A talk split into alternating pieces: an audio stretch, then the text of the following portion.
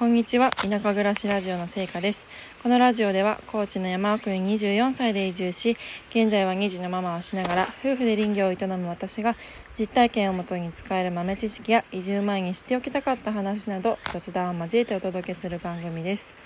9月の5日日曜日となりました。皆様いかがお過ごしでしょうか。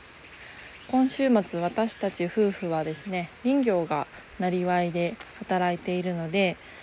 その関係で同じ町であの林業をしている仲間がですね講習会を開催しているということもあって、まあ、そうは言っても土日なんで子供がいるということで子供も連れて講習会に行ったんですけど、まあ、やっぱり子供はねこうおとなしくは過ごせないので、まあ、すぐそばに小川があったんですけどそこでパチャパチャこう全身ねこう気が付いたらびしょ濡れになっててもう帰るしかないみたいな状況になったので結局講習会はほとんど参加せずに帰ってきたという。で今日はまあ夫だけ参加するような形であの私が子どもたちを家で見ながらという生活をしております。皆様はどんな週末をお過ごしでしょうか？やっぱり子供がいるとこう思うような生活はできないんですけど、まあ、子供のおかげでこういろんなことを経験させてもらえているというところもあるので、まあ、一長一短というか、まあ、子供が欲しくてね子供を産んでるので、まあ、そんなこうちょっと不自由なところも楽しみながら日々過ごしていきたいなと思う今日この頃です。まあ、今日はそんな感じで子供関係のお話ということで長男を出産した時にこうしたらよかったなっていうことがあったので、まあ、今回はそんな話を共有させてもらえたらなと思います。まあ、結論から言うとですね今後妊娠したい方とか、まあ、子供が欲しいなと思っている方には是非覚えておいてほしいなと思うんですけど初めての産院選びで一番重視してもらいたいのは子どものエコーをちゃんとしっかり時間をかけて見てくれるところを選んでもらいたいなっていうことをすごく思っています。まこれは本当に自分の経験からなんですけど実際私が長男の出産の時に、まあ、母子同室とか母乳育児を推奨している産院をあの割と近くで選んだんですけどそこの産院の先生はですねもう昔ながらのやり方で基本的にその妊婦さんに対して性別を教えないというスタンスでいらっしゃるところだったんですね。まあ、それは別に特になんだろうな出産した時の楽しみっていうこともあって、まあ、私たち夫婦も性別を教えてもらえないことに関してはそんなになんだろう不満もなくこう妊婦生活を過ごしていたんですけどいざこう出産をした時に実は息子にはですね線微部気軽種と呼ばれる結構難病に近いような先天性の病気があったんですね。どんな病気かっていうとお尻の部分にちょうど本当にお尻とお尻の間にですね息子の場合はその当時生まれた頭と同じぐらいの大きさの腫瘍があって、まあ、それが確かね 100200g ぐらいあったのかな。で基本的にこれは事前のエコーで分かることだったんですよね。でそのエコーがまあ結局あのかなりこう早いスピードでエコーをされる先生で本当に早いとね30秒もかかってないぐらいのエコーで「はい大丈夫」みたいな感じやったんですね。まあ、今思えばそんな先生によくこう任せて出産に挑めたなと思ったりはするんですけどっていうのも2人目の出産した病院はめちゃくちゃ丁寧にこうエコーを見てくださる先生で本当にこうエコーを見ながら、まあ、ここはこうなっててとかすごい丁寧な解説をしてくださっていてまだけどそれは1人目を経験したからそういう風に感じるっていうところもあってもう本当に1人目の出産ってもう完全にありとあらゆることが未知の世界なので何を基準にこう産院を選べばいいかわからないしエコーもどういう風に見てもらえるのがこうスタンダードというか普通なのかっていうのがわからないので私の中ではその1人目の出産の時にお世話になった産院でそういったエコーが短時間で行われているっていうのは全然こう違和感なくあの通ってたんですよね。でその、まあ、線微部気軽腫っていう先天性の病気も本来であれば事前にエコーで分かってでその腫瘍ごとね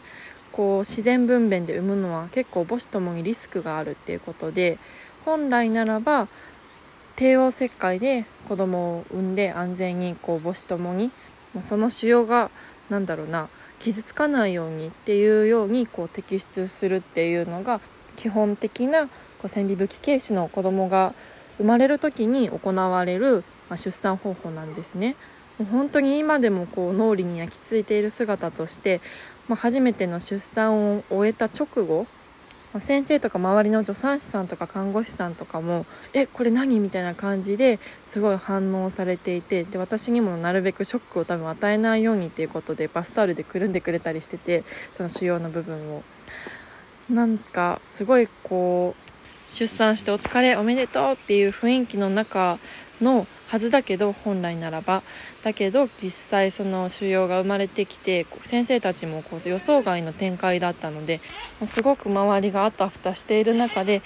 こう産み終わった私はですねこう胎盤がまだ中に残っててすごいしんどいようなあもうこの陣痛の痛みを終わったけどなんか大変なシチュエーションだなっていうことをこうすごい感じていたことが思い出されます。でその後結局ですね、まあ、すぐに救急車が来て赤ちゃんとあの付き添いをしてくれていた夫がですね一緒に行って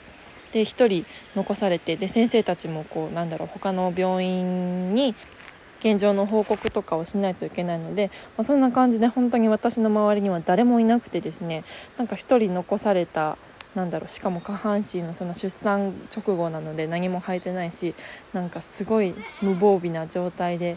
こう唖然としたような そんな状況で1時間ぐらい過ごさせられてなんかとてもこう悲しい気持ちになったことを覚えています。もう本当にああいう思いはその直後もね本来ならば母子同室で赤ちゃんが生まれた喜びをこうかみしめながら入院生活も過ごせたはずなんですけど、まあ、そんな感じで子供が緊急搬送っていうことになってもう別々の生活を強いられるようになってで出ないおっぱいをなんとかこう絞ってね冷凍してその病院に持って行ったりとかでその時ちょうど遠因切開って言って遠因部をねあのハサミみたいなのでこうチョキンってしたんですよ。まあ、子供のなかなか出てこないので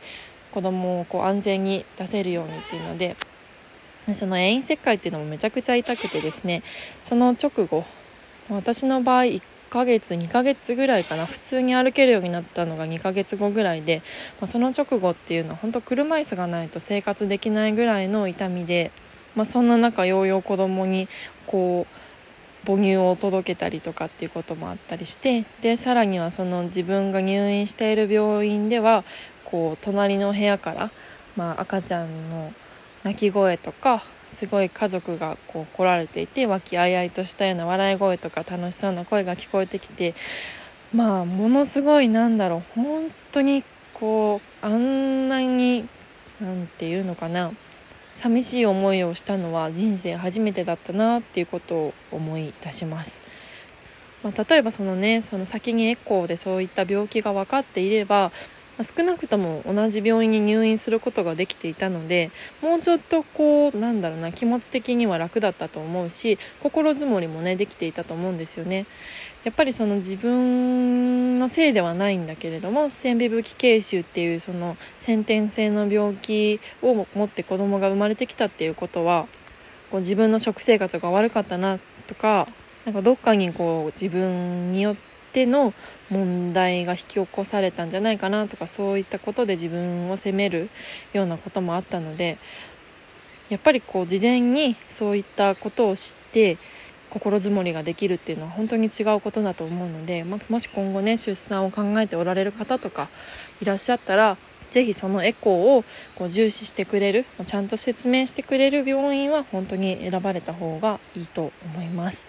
まあ、こういう話もなかなか聞けることがないと思うので自分の経験から、まあ、私みたいに悲しい思いをする人が増えないように、まあ、今日はそんな話をちょっとしてみました今後出産とかねこう妊娠して子供が欲しいみたいなことを考えてる方の参考になれば嬉しく思います。まあ、その後ですね線微部気軽腫だったその先天性の病気を持った息子はですね生後10日ぐらいで、まあ、6時間ぐらいに及ぶ手術を受けてでその後は経過観察っていうので、まあ、最初は3ヶ月に1回とかで徐々に半年に1回で今は1年に1回こう血液検査とかをしてるんですけど、まあ、今のところは問題なく順調にこう成長にも問題なく育ってくれているということで、まあ、ひとまず安心かなというところではあるんですけど、まあ、中には悪性腫瘍で再手術が必要な子とかもいたりとかあとは何だろう後遺症とか残ったりする子もいるみたいなのでまあとにもかくにもエコーをすごくこう大事にしてくれる病院を本当に選ばれてください。というわけで今日はこの辺りでおしまいにしたいと思います。この音声配信はですねスタンド FM の方ではレターそれ以外の方では概要欄に Google フォームの方を貼っていますのでそちらが質問箱となってます。匿名でご質問やご相談を募集しておりますのでお気軽に送っていただけたらと思います。ちょっと今日途中途中ヤギの声とかねこうセミの声とかいろんな自然の中で撮ってるのでそんな声が入ったと思うんですけどまあ高知の山奥からお届けしましたということで引き続き良い週末をお過ごしください。本日もお聴きくださりありがとうございました。聖華でした。バイバイ。